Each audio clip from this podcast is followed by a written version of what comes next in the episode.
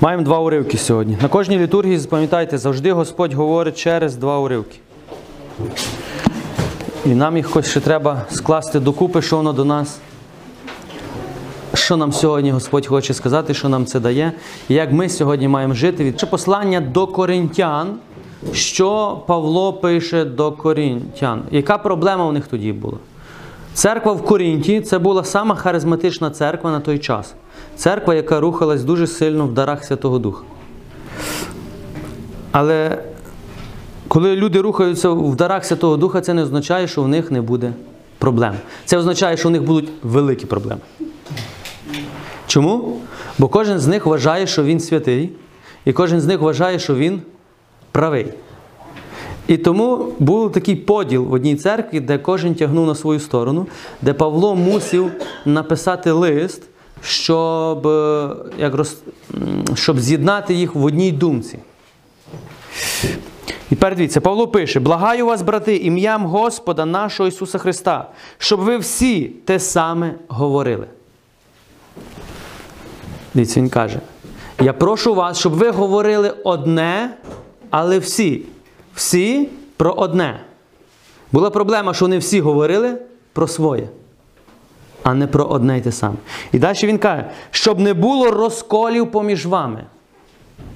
Але щоб були ви поєднані в, одно, в однім розумінні і в одній думці. Тепер бачите, як дуже важливо є, щоб ми мали одну думку, одне розуміння. Це можливо тільки при одному варіанті. Ви зараз побачите. Бо я довідався про вас, мої брати, від людей Хлої, що між вами є суперечки. Кажу я про те, що кожен з вас говорить. Тепер він каже: кажу вам, що кожен з вас говорить. Я Павлів, я Аполосів, я Кифен, я Христів. Чому була їхня суперечка? Їхня суперечка була в тому, що вони вважали, що вони мають право слухати тільки того, хто їх хрестив. Хрестив це зробив обряд хрещення. І каже: один каже, я Павлів, що Павло охрестив когось, і той каже, я буду слухати, для мене авторитет це тільки Павло. От Павло сказав, значить, а інші апостоли для мене там не є авторитетом. І інший каже, для мене охрестив Аполос, для мене авторитет є Аполос. Павло і інші ні. І інші говорили, що я Кифен, мене охрестив апостол Петро. Значить, Петро авторитет для мене. Інших так. Ще інші казали, Христос для мене авторитет. І між ними що була? Суперечка. У них не було одної думки. Подивіться, одна церква, ну вже поділена. Уже поділена. Доресенькі, це ще за часів апостолів ми бачимо вже цей поділ. То що говорити зараз, де пройшло 2000 років? Де пройшло 2000... Ці поділи просто вкорінились так, що кожен з тих поділів вважає, що тільки ми і амінь. І Павло пише. І тепер Павло задає е, гарне питання. Чи Христ...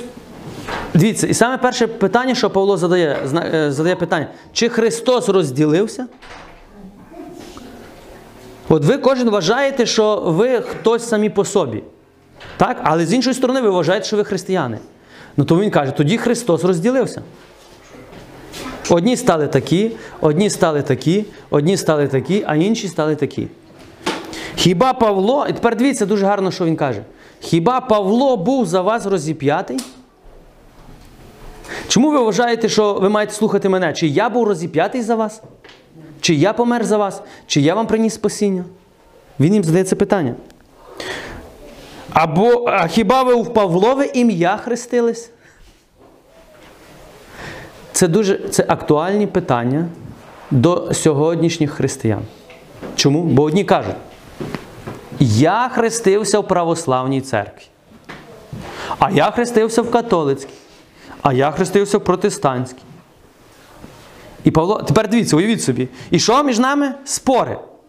Ті самі в церкві, бо церква одна. Так? І тепер що Павло задає питання? А я хрести... а інші кажуть, я про... я хрестився у українській православній, а я в московській православній, а я в греко-католицькій церкві. Хто кращий? І кожен спорить, що хтось кращий. Тепер дивіться. І Павло, уявіть собі, що Павло сьогодні задає це саме питання до кожного з нас. Чи Христос розділився? Далі він задає питання. Хіба православна церква була розіп'ята за вас? А може греко-католицька церква за вас була розіп'ята? А може католицька церква була розіп'ята за вас? Хіба в католицьку церкву ви хрестились? Хіба ви в православну церкву хрестились? Він задає це саме питання. Більшість людей би сказало, ну так. Це означає, що вони і не знають, в кого вони хрестились. Тепер він далі каже: Дякую Богові, що я нікого з вас не охрестив, окрім Криспа та Гая, щоб не сказав хтось, що ви були охрещені в моє ім'я. Бачите? Яка проблема їхня була? Та сама проблема сьогодні є. Коли ви запитаєте християнин, ти християнин? Я православний. Я хрестився в православній церкві. І Павло каже: дякую Богу, що я нікого не хрестив, щоб ви не казали, що хрестились в моє ім'я. Чи православна церква була розіп'ята на Христі за вас? І інші люди скажуть, а, а, а, а як тоді? Ну, мене ж хрестив. Ні, та добре ж ти хрестився в православній церкві. Но питання, в чиє ім'я ти хрестився в православній церкві? В ім'я Ісуса Христа. Ви це розумієте? І далі. І тепер оці спори були, тому ці спори є і до сьогодні. Нічого не змінилось. Кожен переконаний, що він християнин, бо він хрестився. Ви не ходіть до тих, бо ви зрадите віру. Віру в кого? Ну, того, в кого ти хрестився. А ти в кого хрестився? Я в православній був хрещений. І ви задаєте їм це питання. Ви хрестились в ім'я православної церкви? В ім'я того батюшки, який вас хрестив? Чи в Ісуса Христа? А, а друге питання задайте. А Ісус розділився? Для них розділився. Бо вони вважають себе інакшими і вас інакшими. Ну, в нашому розумінні Ісус той самий. Це має нам дати розуміння, дорогесенькі, що всі, хто вірять в Ісуса Христа, є наші брати і сестри по духу. По Духу Святому, не по духу цього світу. Так, щоб ви зрозуміли, католицька церква має м, непомильність у віровченні, яка зберегла традицію від перших християн до сьогоднішнього часу. Ви це розумієте? Так? Але це не означає, що інші християни не є християнами. Це не означає, що протестанти не є християнами, чи православні не є християнами. Православна церква теж зберегла традицію від перших християн до сьогоднішніх. Традиція це означає то, що вчив Ісус, всі святі і до сьогоднішнього дня. Ну, дорогесенькі, пам'ятайте, Ісус голова церкви. Ісус голова церкви. І ви хрестились в Ісуса Христа. Ви маєте це викарбувати. Ви йдете в ім'я під прапорами Ісуса Христа. Там, де ви зараз є, в тій сім'ї, де Бог зараз вас поставив. І далі. Христос же послав мене, каже апостол Павло, не хрестити, а благовістити. Що він каже? Христос мене послав проповідувати добру новину, а не просто займатися обрядом хрещення. І це важливе, але важливіше це є приводити людей до хрещення. Бо якщо я не буду проповідувати, то не буде й кого і хрестити. І ми з вами маємо досвід. Правильно? Ми зараз розкажу вам приклад. Ми тепер їздили на море, всю нашу команду, їздили на одну базу. І кожного дня в нас було домашнє завдання. Ми мали підходити до, мали підходити на вулиці до людей і проповідувати, євангелізувати, молитися за хворих. Ну і нашим, нашим людям, які не дуже сподобалась була спочатку ця ідея. Чому? Бо це треба виходити з свого човна. Правильно? Гарно тебе відпочивати, собі їш, п'єш, спиш, нікого не трош, тебе нікого. А тут треба йти проповідувати, євангелізувати. Ну, хочуть вони, не хочуть, але вони пішли. І вам скажу зараз просто, щоб ви зрозуміли, як Господь, зараз побачите, до, до чого дійшов наш відпочинок, як він закінчився, яка Божа дія.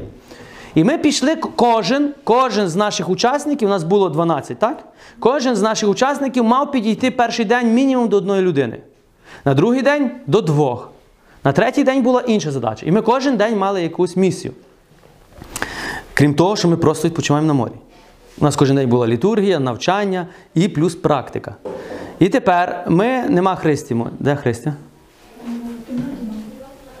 Нема Христі. І ми пішли молитись, і Христя підійшла до одної особи, моя дружина. І зараз е, кожен з нас підійшов до якоїсь молитися. Але один особливий випадок був, де Господь наперед уже призначив. Вона, кожен з нас, уявіть собі, кожен боявся, як то підійти до людини і попросити, щоб за неї помолились, чи розказати про Христа. Ми встидаємось, ми боїмось, бо ми ніколи такого не практикували. Тому найкраще це як? Іти і говорити. То ви переламаєте цей страх. І Христя підійшла до одної особи і каже: Можу я за, за вас помолитись? А вона каже до неї: е, ні, після, після обіду. І пішла.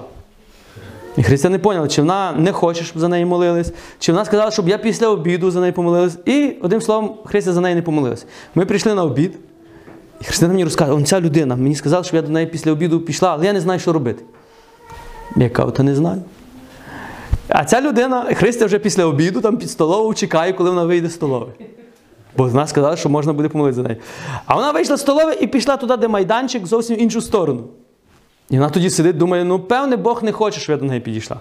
Вона питає мене, що робити. Я кажу, слухай, ну точно я думаю, що не треба за ними бігати.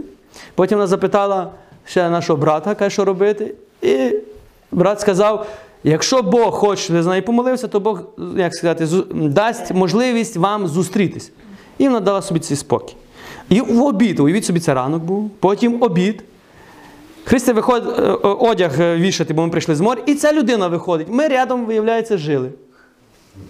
І опа, де куди тій людині вже діватись? І Христя зразу її раз, бо в неї домашнє завдання. Треба помолитися. А вона вже до неї має відвагу, бо підійшла. І вона підійшла до тої жінки. Ця жінка з Харкова. Вона приїхала сюди з двома дітьми.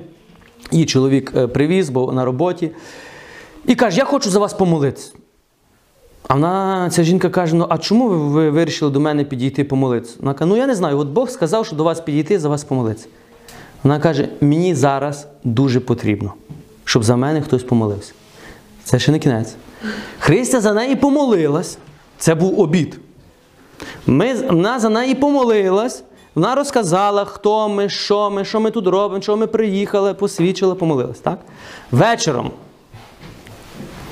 а наші брати і сестри ще не виконали домашні завдання, то наша Христя дуже швидка. А ми вечором всі виходили на евангелізацію. І наші брати десь там ходили і знов ту жінку зловили. Знов за нею. Не, не, не знали, що Христя за неї молилась. І знов почали за неї молитись, бо в нас з дітьми були, а в неї трошки була проблема з дітьми, там хворі чуть-чуть. І наші хлопці почали за неї молитись знов. Це вже вечір, той самий день. А я і грав в волейбол. Підходжу і вже закінчується цим, що вона хоче завтра прийти до нас на літургію. Та жінка. І хлопці питають, чи можна, щоб вона завтра прийшла до нас на літургію рано. Та я кажу, то можна. Потім після цього вона ще приходить до нас в кімнату, і ми молимось за стілення її старшого і молодшого сина. Там, в нашій кімнаті, де ми відпочивали, ми помолились. На другий день рано та сама жінка приходить до нас на літургію рано. І була цілу літургію, цілу службу з нами. В обід на наступний день. Ми, на знову євангелізація. Ми знову маємо виходити до людей молитися. І ми молили. Там дуже багато було людей на інвалідних колясках. І ми підходили до них, просто просили, можна за вас помолитись? І ми за них молилися. І Дух Святий вже мене веде до тої жінки. І я, я вже її знав, її звати було е, Ольга. І я кажу, Ольга, можна знов за вас помолитися? так? А вона каже, добре, каже, це Бог вчора вас послав на, мою дорогу. Ви не... І вона починає мені розказувати історію. У мене зараз відбувається дуже тяжкий момент в житті. Я як сюди їхала, вона каже, я молилась, аби Бог когось мені дав тут на базі, бо я вже просто змучилась. Тепер дивіться, а ми просто підійшли до неї. А виявляється, що ми не просто підійшли, що Бог вже організував цю зустріч. Тому деколи, коли ми просто підходимо до людей, ми думаємо, що ми це самі робимо. Це ще не кінець. Коли я починаю з нею розмовляти в обід, вона коли мені починає розказувати всі речі, які в неї відбуваються в житті, я думаю, Господь, це точно ти. Я кажу, ми мусимо нині вечором за вас ще трошки більше помолитися. Вона каже, добре. Тепер той самий день, на другий день, ми вечором її беремо ще на особисту молитву, і ми молимось там е, такою молитвою звільнення, молитвою відречення, бо вона там боялась деяких речей. Їй стає легше. Вона на другий день знову приходить на літургію. У нас на другий день, на третій день вже знову евангелізація. І ми знову говоримо, і наші брати знову зустріли її. І знову з нею говорили. Вечором у нас вона каже: Я хочу, що, каже, моя молодша дитина не хрещена. Чи би ви могли похрестити дитину? Я хочу, щоб ви похрестили дитину. Ми такі. Але тепер дивіться, яка нас була задача на третій день? На третій день у нас була така місія, що ми сьогодні не шукаємо людей. Ми сьогодні молимось, щоб Бог послав людину до нас. І що людина та попросить, ми е, маємо послужити. І тепер кожен з нас молиться, щоб Бог послав людину. І підходить ця Оля до мене і каже: Тець Роман, я хочу похрестити дитину. Чи ви похрестили би мені? Навіть якби я хотів сказати ні, але в мене сьогодні була задача. Бог пошле людину моє життя, і все, що би вона не попросила, маю послужити. Я думаю, Господь. Вечором ми на морі хрестили цю дитину. В 10 годині вечора. Ми хрестили цю дитину прямо на морі. Тепер дивіться, а все починалось, що? Що хтось прийшов і почав проповідувати. Тепер дивіться, Павло каже, Христос мене послав не хрестити, а благовістити. Ви не можемо хрестити невіруючих, якщо вони не повірять в Христа. Їм спочатку треба що? Розказати, а пізніше вони хочуть хреститися. Так як вона була хрещена, але діти ні, то вона повірила, що Ісус живий. Вона колись ходила в православну церкву, так, потім відійшла від цього. Але зараз вона знов відновлює, ну, вона така, можна сказати, практикуюча вже християнка, але діти були не хрещені. І тепер ви бачите, наш відпочинок на морі чим закінчився? Хрещенням дітей. Тим, що деякі, деколи, наприклад, ми тут на парафії не бачимо таких хрещень, як ми можемо побачити за 4 дня на морі. Але чому? Бо ми виходимо до людей. І що робимо? Проповідуємо. Люди відкривають серця, хочуть прийняти Христа. І хто не хрещений, хрещиться.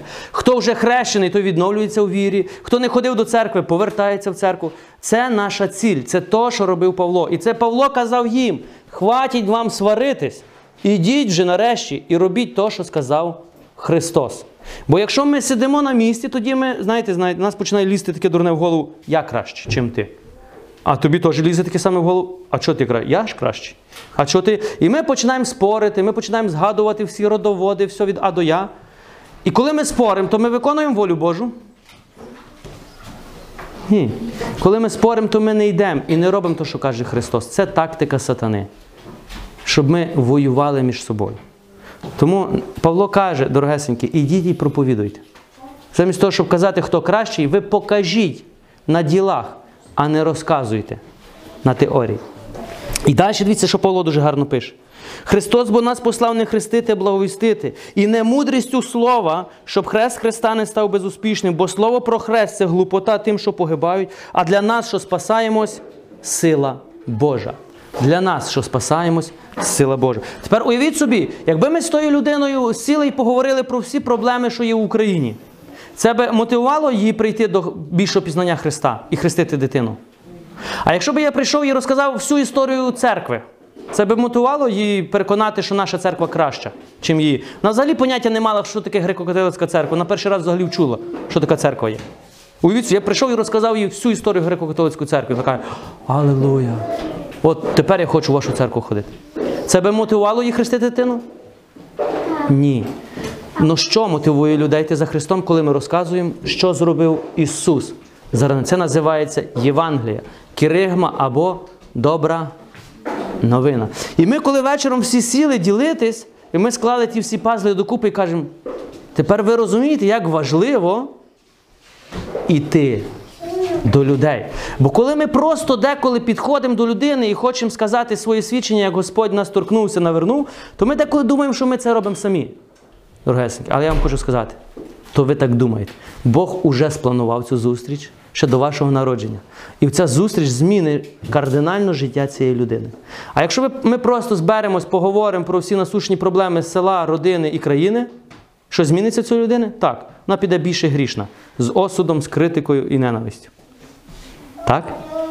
Тому бачите, є різниця, що ми говоримо з людьми, що ми їм приносимо. Павло пише 20-й вірш, той самий 1 Коринтян 20-й вірш. Де мудрий? Де учений? Де досліджувач віку цього? Хіба Бог не зробив дурною мудрість цього світу? Що далі пише? А що світ своєю мудрістю не спізнав Бога у Божій мудрості, то Богові було вгодно спасти віруючих глупотою проповідь. Павло запитує, де мудрість? Ви, ви думаєте, що ви розумні? Ви думаєте, що ви мудрі? І він каже, де є мудрий? Покажіть мені. І там каже хтось я. Де учений? Хтось каже, я там доктор, степінь, така-то, така-то. Де досліджувач цього віку? Це науковець. Хтось каже я. І їм задає питання. Хіба Бог не зробив дурною мудрість цього світу? І тепер ті люди були такі високі в очах інших людей, а тепер опа, це вже мені не подобається, то що ти говориш. Далі що Павло каже. Ви Павло, Павло що мудрість цього світу це є тільки мудрість цього світу. ну, мудрість Божа перевершує любу мудрість цього світу. Далі Павло каже: у Божій мудрості, далі, коли юдеї вимагають знаки, а греки мудрості шукають. Греки були сама розумна нація. Вони шукали мудрості, філософи. Вони шукали все пояснити від А до Я, а євреї шукали тільки знаків. А Павло каже: а ми проповідуємо Христа, і то розп'ятого. Ганьбу для юдеїв, глупоту для поган. А для тих, що покликані, чи юдеї, чи греків Христа, Божу могутність, Божу мудрість. Бо ніби не мудре Боже, мудріше від людської мудрості. І немічне Боже міцніше від людської сили. Ви зараз це зрозумієте, про що тут йдеться. Запам'ятайте. Бо нібито не мудре Боже мудріше від всієї людської мудрості. І немічне Боже міцніше від усієї людської сили. Мо... Лапаєте це? Є? Чи ні? Добре, зараз лапаєте. Сьогоднішня притча, не притча, а сьогоднішня історія, коли Ісус, е, дивіться, І, І- Ісус, Ірод. м,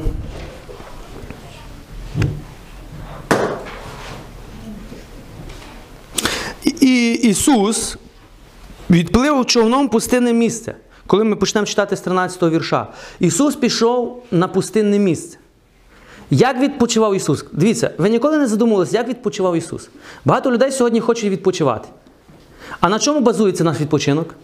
Гарно спати, гарно їсти, і щоб мене ніхто не чіпав. Ми зараз думаємо, що це наш відпочинок. Вам приносить це мир? Добре, я вам задам інше питання. Ви коли їздили на море, наприклад, колись, ви відпочили, ви приїхали ще більш стривожені, чи приїхали в такому мирі, в радості, в любові душевному? Деколи ми приїжджаємо з починку, відпочинку ще більше змучені, чим, е, чим ми до цього. Чому? Бо ми не вміємо відпочивати.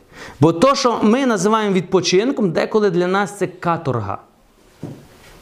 Так? Ви приїдете кудись, там суцільні матюки, там суцільна п'янка, розпуста, і ти не знаєш, де з неї сховатись. Ти хочеш відпочити, тобі не дають, ті п'ють, ті гуляють, ті стукають, ти комусь там сказав, вже посварились, спортили тобі вже цілий настрій, ти рано вже купаєшся в цьому морі, а в серці гнів, лють, і ти називаєшся відпочиваєш. Це відпочинок? Ні, це пекло. Відпочиває тільки твоє тіло. І, то не відпочиває, бо ти постійно в стресі ходиш. Тепер, ви ніколи не задавали собі питання, як відпочивав Ісус? Дивіться, всі люди хочуть бути похожі на Ісуса. Ну вони не хочуть брати з нього приклад. Вони не хочуть відпочивати, як Ісус. А як відпочивав Ісус? Сказати вам? Я коли узнав, як Ісус відпочивав, то я думав, о Господь, то я ще не вмію відпочивати.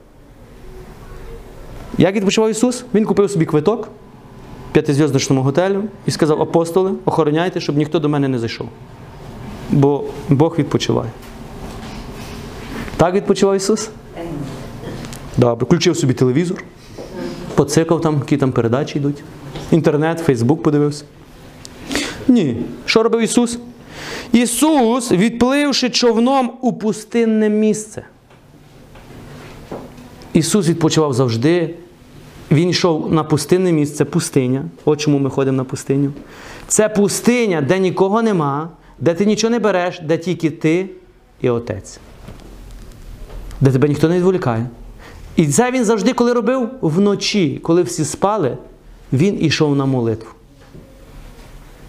Це не просто молитва промовляння слів. Знаєте, що ви пішли там з вервичку, з Біблією чи з чим, і ви там цілу, цілу ніч молитесь. Ви від молитви можете змучитись. Це не, це не є молитва. Це просто бути в присутності Бога. Оце насправді. Хто з вас був на пустині? Ходили? Які ви вернулись? Ішли одні, вертались? Подумаєш, ну тепер дивіться, люди їдуть відпочивати на море, і ми їздили.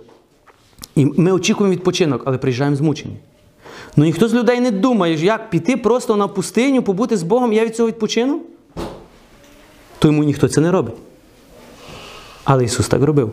Він ішов просто в присутність Бога, де просто поговорити, поспілкуватися. І коли ви побачите найбільш важливі рішення, які Ісус приймав, чи набирав 12 учнів, чи щось робив, Він завжди це робив після пустині. В пустині що відбувається? Перше, твій розум зупиняється. Так, друге, ти стаєш в присутності Бога, приходить мир, приходить радість, і ти починаєш слухати голос. І коли приходить голос від Бога, то в тебе приходить така радість, такий мир, що будь-який відпочинок в будь-якому світі не дасть тобі це. Тому я не кажу не їздити на море чи кудись. Але якщо ти їдеш без Ісуса на море, ти приїдеш більше змучений, чим ти був цього. Тому ми сьогодні відпочили. Я вважаю, коли ми тепер поїхали на тих 4 дня. Чому ми відпочили? Бо у нас кожен день була літургія, у нас кожен день була молитва особиста, у нас кожен день була тема, і у нас кожен день була праця на Господа. Так, і ми кожен день ходили на море, відпочивали, їли таранку, то, то, то. Ну ми приїхали. Я приїхав особисто дійсно відпочити. Чому? Бо на першому місці було то, що сказав Господь. Ви це розумієте? І не можу вам сказати, що на там тих разів, коли я їздив на море, в мене була та сама радість. Не було. Чому? Бо на першому місці в мене були тілесні розваги. Як хтось мене запитав вчора, ну а що ви робили на морі? Де ви їздили? На якісь гірки, аквапарк, в зоопарк? Я так собі задав питання: от що люди шукають. Люди шукають зовнішнього, щоб дати емоції, емоції хочуть, так? Я кажу, оце мій відпочинок. Вони дивляться кажуть, та й вдома можна Біблію почитати. І я тоді зрозумів дійсно, як люди мислять. Вони кажуть, ну їхати на море, щоб Біблію читати. Йти на пустиню, щоб відпочити, то таке ніхто не робить.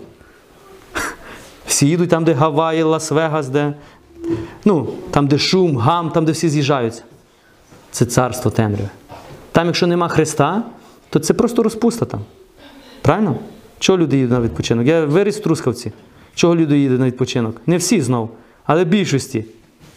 Курортний роман, з кимось познайомитись, з кимось то, то, то. Що вони шукають? Та то, що в них в серці є, то і шукають. Якщо нема Христа, той, хто приїжджає з Христом, то він не шукає цього, він шукає Христа. Він відпочиває і шукає Христа. А в кого Христа нема, той шукає щось інше. Добре, про себе навіть не буду розказувати, коли ми ще були невіруючі, з Христином поїхали в Єгипет відпочивати. Ну, трошки розкажу. Ми думали, попробуємо, що таке кальян. Всі нюх, ну, як той кальян курять. Ну і ми думаємо, ми теж. Пішли собі, посідали, нам принесли ці кальяни. Ми позадували. Я кажу, ой, що тобі? Вона, а тобі? Що, давай ще раз. А насипали якоїсь там просто якоїсь клубніки чи щось, я не знаю. Там так, бо там брали і табак. Ну, а ми просто хотіли той дим понюхати, знаєте, подихати, як нині модно всі дихають. І ми думаємо, ну що в, що в цьому радість? Ну, треба попробувати, знаєте. В цьому світі все треба попробувати. І ми пробували. І ми пару разів, а тобі? Ні, а тобі? Ні. Що люди знаходять в цьому? Та ми так робимо вигляд, що нам подобається. Пішли додому. То те саме, знаєте, як десь е, горить вогонь, ти прийшов, надихався і пішов. Голова крутиться тобі від цього диму, а толку більше ніякого. Але ми тоді мали мислення яке? Ми брали все, що нам світ пропонував. Ви це розумієте? Ну, були якісь, слава Богу, що були обмеження, що ми там, батьки нас навчили не лізти туди, де не треба. Але таке пробували. Ну зараз зовсім інше мислення, зовсім інший відпочинок, зовсім інші цінності і зовсім інша радість в серці. Тепер дивіться, ви зараз розумієте те, що я вам сказав про Божу силу. Е, коли Ісус був на пустині, весь народ пішов до нього, шукаючи його. І Ісус, коли спустився з тої пустині, дивіться, вийшов в самітне місце, народ, же довідавшись про це, за ним пішов. З міст. Народ пішов шукати Ісуса. А вийшовши Ісус, вийшов Ісус з пустині, помолився, відпочив, так? І побачив силу народа. Що? Побачив силу народа і змилосердився над ними, і зцілив усіх хворих. Що Ісус зробив саме перше? Зцілив усіх хворих. Люди шукали Ісуса. Чому? Бо вони бачили, що від Ісуса йде мир, радість, з Ісуса йде любов, і від Ісуса йде цілюща сила. Далі що? Як же настав вечір? Уявіть собі, рано. Як же настав вечір, цілий день вони були там. Підійшли до нього його учні і кажуть, пустинне це місце. І час минув уже. Відпусти людей, нехай ідуть по селах і куплять собі їду. Відпусти народ, пусти по селах і нехай куплять. Уявіть собі, люди прийшли рано, цілий день не слухали Ісуса і нічого не їли. Було колись у вас так, що ви десь от були захоплені чимось, що ви навіть забули, що ви не їли. Було колись у вас таке? Було? І що це було? Робота, так? Ще що? От робота. Ти працюєш, ти навіть не. Де? Якщо ти входиш в щось, так? Ти навіть не звертаєш увагу, що ти навіть ти згадуєш, «Ого, то я навіть нічого не їв сьогодні. Коли Ісус проповідував, люди наскільки входили в це навчання, що ніхто не дивився так, знаєте, на годинник. Ну, скільки він ще буде проповідувати? Ну, скільки це, так? Хватить вже півтора. го- Зараз люди в церкві не можуть витримати півтора години.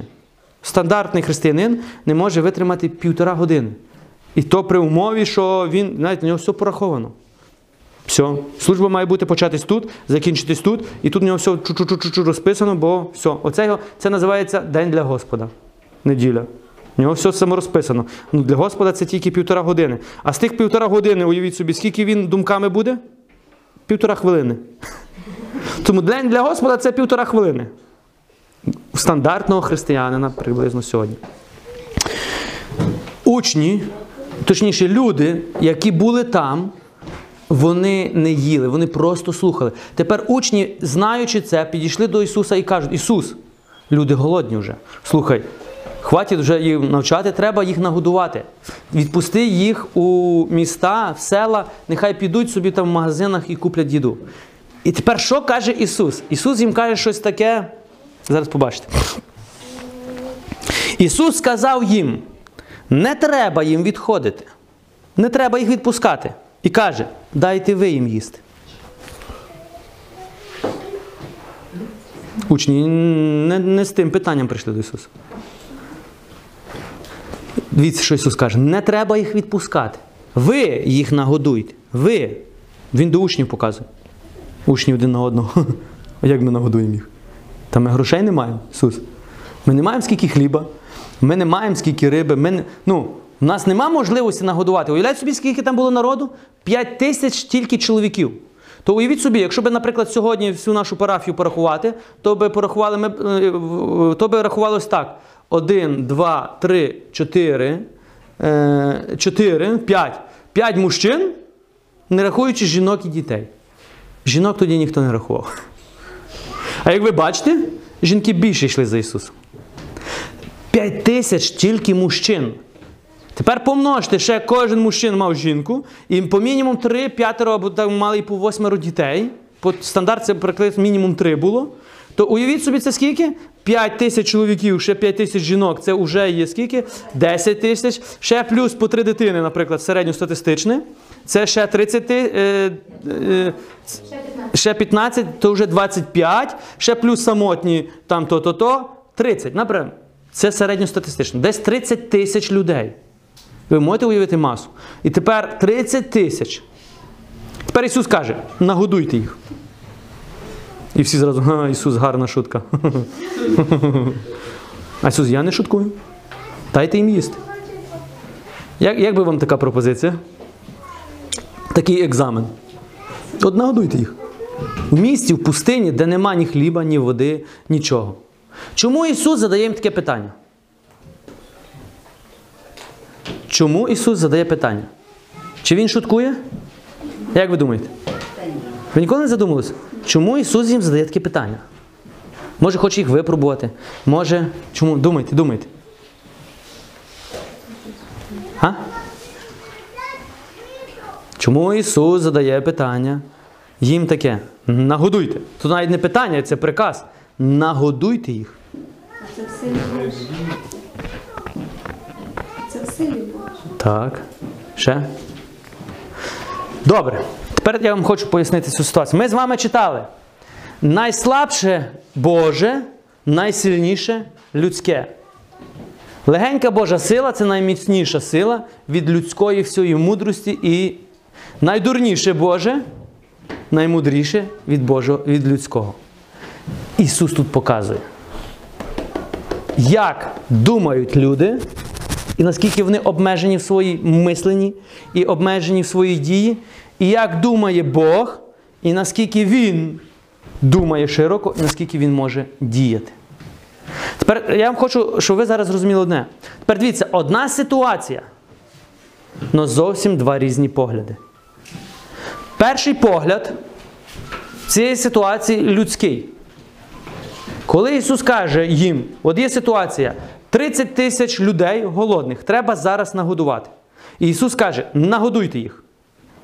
Тепер стандартно класична людина на планеті мислить стандартними мисленнями, обмеженими на цій планеті. І вони думають, перше як?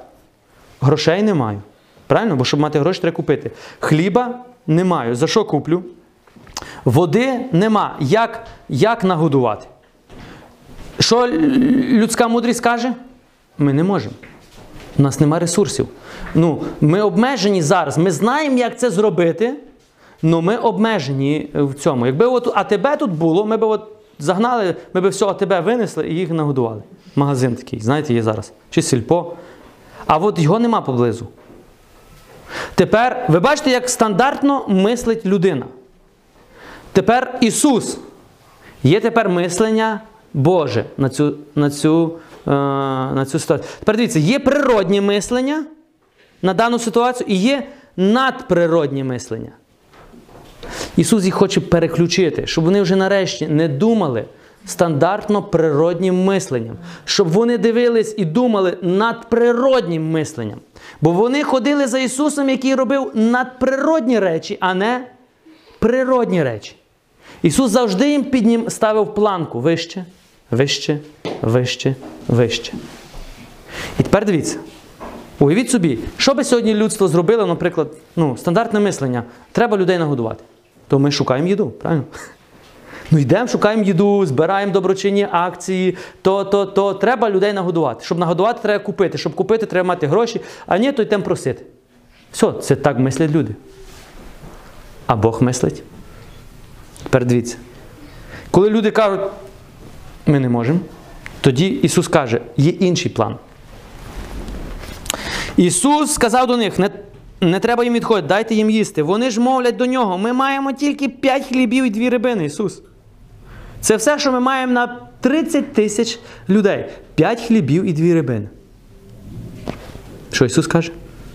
Добре, мені вистачає. Вам не вистачає. З вашим мисленням, з вашою вірою вам цього не стане. Но мені цього стане. І що він каже? Тоді він каже: перенесіть їх сюди. І Петро каже: Іван, кого ті хліби були? Та я не знаю, якийсь там Мирон ходив. Іди знайди його скоро. Той пішов, той вже почав десь їсти сам там. е, той забрав ті дві хліби. Де... Ну, я шуткую, але щоб ви зрозуміли, не знати, у кого ці дві хліби, е, е, дві риби було і п'ять хлібів. Вони приносять це. Підвів очі Ісус до неба. Ісус не молився. Дорогесенькі. Весь секрет цьому Ісус не молився. Що він? Він підвів очі до неба, поблагословив, розламав і дав учням. А учні людям. Слухайте, це не казка, це не міф, це реальна історія. Ви собі можете уявити? 30 тисяч людей, 5 хлібів і 2 рибини. Деякі люди, які читають це, вони завжди дивляться це як на якийсь міф чи казку, чи перебільшення. Це реальна історія. Далі. Всі їли до наситу і назбирали кусні, що зосталось, зауважте, 12 повних кошиків. Чому 12? Чому Ісус не розрахував силу? 12 кошиків лишніх лишилось. Всі наїлись і ще лишилось 12 кошиків. Уявіть собі, з 5 хлібів, 2 рибини наїлось 30 тисяч людей, і ще плюс 12 повних кошиків лишилось повної їди.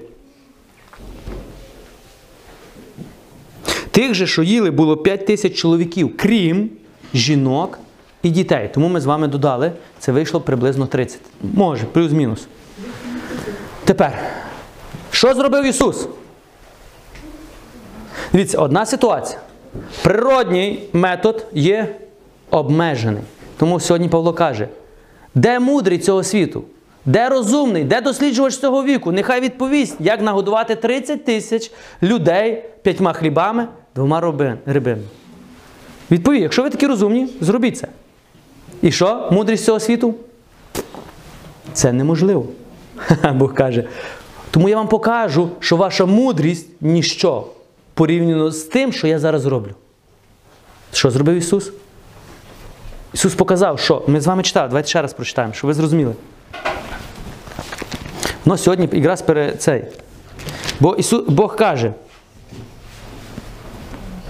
Бо ніби не мудре Боже мудріше від людської мудрості, і немічне Боже міцніше від людської сили. Немічне Боже. П'ять хлібів і дві рибини. Немічне Боже благословив. Подумаєш. Воно, воно міцніше за всю людську мудрість і людську силу, яка би могла бути в цей момент. Одне слово Ісуса перевищило всіх розумних людей цього світу, які би казали, уявіть собі, зібрати сьогодні всіх науковців, експертів, всіх, всіх, всіх, всіх і сказати, чи реально би було нагодувати. Що вони б сказали? Ні. Ні. І що саме шкода мені? Більшість віруючих би сказало ні. Це неможливо. Тепер, що пропонує нам Господь? Коли перед тобою стоїть якась проблема, наприклад, візьмемо хворобу. Одна ситуація. І для більшість людей тільки є завжди один, одне, одне вирішення. Вони навіть ніколи і не знають, що є другий шлях вирішення цієї проблеми. Учні, які бачили Воскресіння, учні, які бачили вигнання бісів, учні, які бачили такі зцілення, вони тут навіть не поняли, що може бути інший шлях. Вони далі думали, як люди. Як просто люди, які не мають відносин з Богом. Як люди, які не довіряють Богу в складних ситуаціях. Візьмемо ситуацію, людина сьогодні хвора. Природній метод. Природній метод, який ну, природній метод, це природній, щоб ви зрозуміли так, як стандартно мислить людина. Як? Треба лікуватися. Треба знайти лікаря, треба знайти гарну лікарню. Грошей нема. Ну треба зібрати. Треба зробити акції, збірки. Треба, треба, треба, треба. Другий метод Ісуса. Приведіть його сюди. Будь зцілений. І вже оце людське треба, не треба. Тепер я задаю тобі питання. Тепер ви розумієте, чому Ісус каже до, них? Ви їх нагодуйте. Ісус знає, що вони можуть це зробити. Бо вони вже робили це владою, яку дав Ісус. Виганяли бісів, зціляли хворих, воскрешали мертвих. Ісус їм каже, зробіть тепер ви оце. Ну, це, це для них було, що вони ніколи ще такого не бачили. І дивіться, Бог знає, що ти можеш діяти у надприродному, у надприродному ем, цій сфері. Але є одна проблема: ти не віриш в це. Ти не віриш, тому коли твоє невірство обмежує тебе в природньому методі. Ти шукаєш відповіді в людській мудрості. Ви це розумієте? Ти шукаєш мудрих людей, доцентів, докторів, професорів, людських. А тепер Бог, Павло питає, де той професор? Де той науковець? Де той хірург? Боже, маленьке зараз засоромить оце людське велике. Один дотик Бога змінить ситуацію, то, що всі лікарі цього світі не можуть зробити. Ну, де проблема сьогодні є? В невірстві. Проблема є в невірстві, що ми не довіряємо Богу, що Він може, хоче і зробить. А якщо ми не довіряємо Богу, то ми автоматично в якому плані? В природньому чи в надприродньому? В природньому. Тому і не дивуйтесь, чому люди сьогодні шукають допомоги в природних методах, а не йдуть до надприроднього. Чому? Бо для них ще Бог це не Бог. Бо вони думають, Бог це зробити не може. А коли вони кажуть, що Бог зробити не може, то Бог може зробити? Ні. Чому? Бо ти сказав, що він не може. Ти вже його обмежив. Для Бога нема нічого неможливого. Коли ви викарбуєте це, це собі тут, для Бога нема нічого неможливого. Ісус їм показав. Це навіть не зцілення, не воскресіння, не, не... це нагодувати 30 тисяч людей, дорогесенькі. Голод це не від Бога. Воля Божа, щоб люди мали їду. Коли люди були у раю, Адам і Єва вони не голодували. Після гріхопадіння прийшов голод. А це вже наслідок прокляття. І ви тут бачите, що Ісус каже: не треба їх посилати до природних ресурсів, щоб не купляли. Зробіть надприродньо це. А вони зразу, як ми це можемо зробити? Ісус каже, добре, я вам покажу. Ісус їм показав. І тоді учні, уявіть собі, ви би були в цій ситуації. Ви би бачили це. І ще лишилось 12 кошиків. Чому? По одному кошику кожному апостолу. Щоб він зрозумів, що для Бога немає нічого неможливого. Як ви думаєте, ваша віра би в той момент виросла? І коли би треба було нагодувати там дві людини вам, вже не 30 тисяч, у вас би була віра в надприродній спосіб чи в природній? Ви б знали, якщо я тоді був і бачив, як Ісус нагодував 30 тисяч, то там 10 людей, які хочуть їсти, у вас би була дуже сильна віра в надприродній спосіб, який би, як сказати, щоб помножити цю людину. І в історії церкви ми знаємо багато святих, такі як Дон Боско, такі як інші святі, які що робили? Помножували їду. І чим помножували? Надприроднім способом. Вірою в Господа Ісуса Христа. Був один такий чоловік в Америці, простий мірянин, який заснував, якщо не помиляюсь, десь до 200 до, або 2000, а десь так, в районі сиротинців.